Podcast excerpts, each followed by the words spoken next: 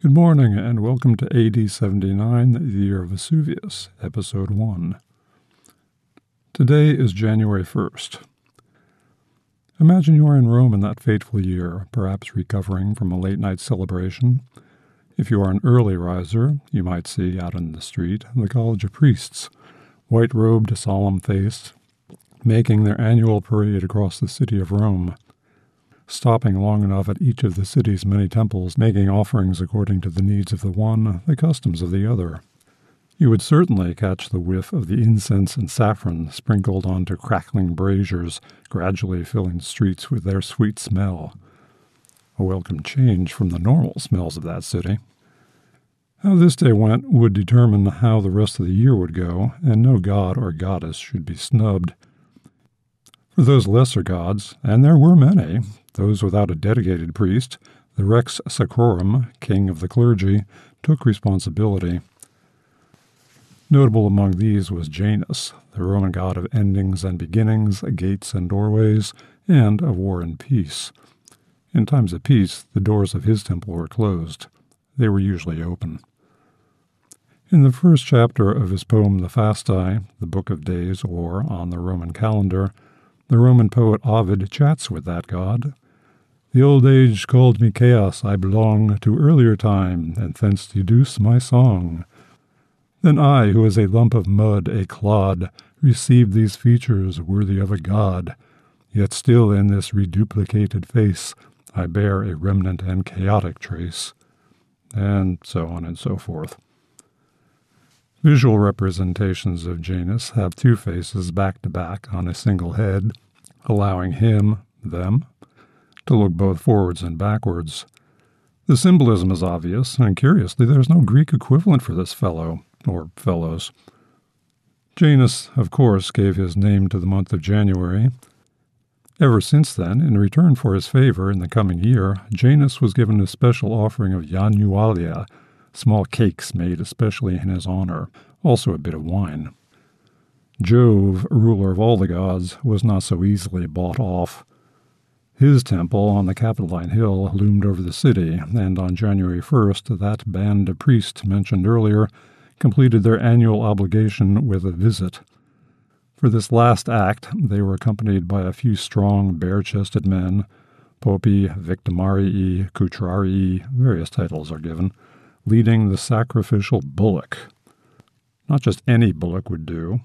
Only the finest white bullocks, Boes Niveos, from Falerii, not far north of Rome, were suitable for sacrifice. The animal, its horns entwined with garlands and shining with gold leaf, was the object of considerable attention for the locals.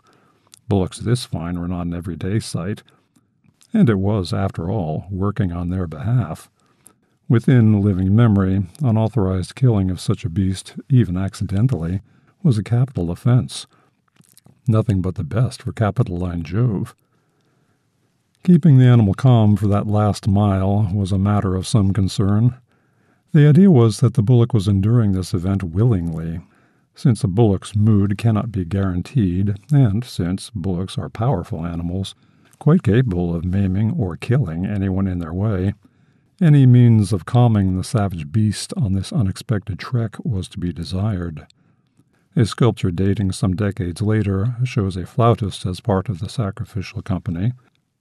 Whether this helped lower the general tension is anyone's guess, but it was worth a try. A nervous animal, or worse, one that bolted, could render the entire sacrifice null and void, with bad luck to follow the entire year, and that would never do. Assuming the entire party reached the summit without incident, the Rex Sacrorum sprinkled wine on the animal's brow and crumpled some cakes. Two strong men would grasp the horns and snout, and, with as little force as they could manage, force the animal's head down while the executioner, a mason or a butcher perhaps, someone who could be trusted to dispatch the huge beast quickly and efficiently, would bring down the axe. Ovid describes the animal bowing its neck voluntarily, but Ovid was a poet and played up the fiction that the animal was a knowledgeable participant. The warm body of the corpse was now slit open, and men trained in picking up mystic signals peered into the steaming entrails, inspected the guts, liver, and heart for omens. If the coming twelve months appeared favorable, the butchering continued, the meat was roasted, shared with Jove, and word sent down that all was well with Rome. Absent any record that anything bad was coming in AD 79, we will assume that the omens were favorable, and the population, about a million strong at this time, relieved that the gods were smiling, or at least not frowning, could wander the streets and the forum in festive colored clothing, making every brief encounter an occasion for mutual calls for blessings and good fortune in the upcoming year. Ovid, done with his interview with the god, offers some words of New Year's advice. Linguis animisque favete, nunc dicenda bonae sunt bona verba die. Be positive in word and mind. Now only good words on this good day. The holiday was so popular that by AD 79 it had expanded into three days, which was nice. Between family and friends, small gifts, strenua, were exchanged cakes and dates, figs and honey, and even cash money. The more virtuous Romans made sure to set aside a small portion of the day for a little work, a sort of practical demonstration of intention, a solid New Year's resolution. Just enough to make a showing, spark the engine for the new year. In Rome, idleness was frowned on by men and gods. New Year's Day was also part of the civic calendar. A city and empire the size of Rome needed a solid administration and New Year's was as good a starting point as any to refresh the bureaucracy. Holders of government offices now formally took up their jobs. Across the empire, from Spain to Syria, Britain to North Africa, generals had their men swear an oath to the emperor. So did members of the Senate. On this day also, the two new consuls, second only to the emperor in power, were expected to join the priests on the march up the Capitoline as it happened, the two consuls for this year were the emperor himself, Vespasian, and his son, Titus. Vespasian was also expected to enter the Curia and provide the Senate with what was, in effect, a State of the Empire address. The senators themselves might have hoped for some appropriate personal gifts from Vespasian as well. All who lived in Rome proper at that time could admire the city, a city Augustus had transformed from brick to marble 65 years earlier, and Nero had begun to rebuild after the Great Fire 15 years earlier. From the Capitoline, one could look across to Rome's other six hills the temple rooftops, apartment buildings, the Tiber River, its docks and warehouses, public squares and lesser temples, the very nearly completed and very imposing Flavian Amphitheater, later called the Colosseum. All 620 acres squeezed snugly inside the four century old Servian walls. The walls themselves were pierced by 16 gates, giving out to rural roads lined with tombs that connected all the world with this unlikely city. Noisy, busy, crowded, at times dangerous, Fire, whether from bakeries, glassmakers, food stalls, braziers for warmth against the cold, or oil lamps against the dark, was a constant worry in the pre electric age. But people were at least safe from outside armies. Another civil war like that of 8069 seemed unlikely. We can hope that most people had a pleasant enough holiday.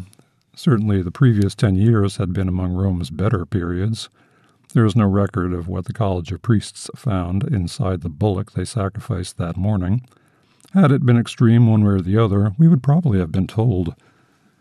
We do know, however, that Romans considered even numbers to be unlucky. This year? I've been calling this year AD 79 in deference to modern usage. Roman officials counted the years as AUC, ab urbe condita, from the foundation of the city. What is AD 79 to us, to them was AUC 832. Next time, we go back those eight centuries for a brief potted history, tracing how Rome grew a small village of poor, hard-working social outcasts to the stunningly rich, sprawling empire it was to become. Nothing about that progress was inevitable, And there were plenty of twists, turns, and interesting men and women that brought Rome to this point, as we shall see. Until then, thank you for listening.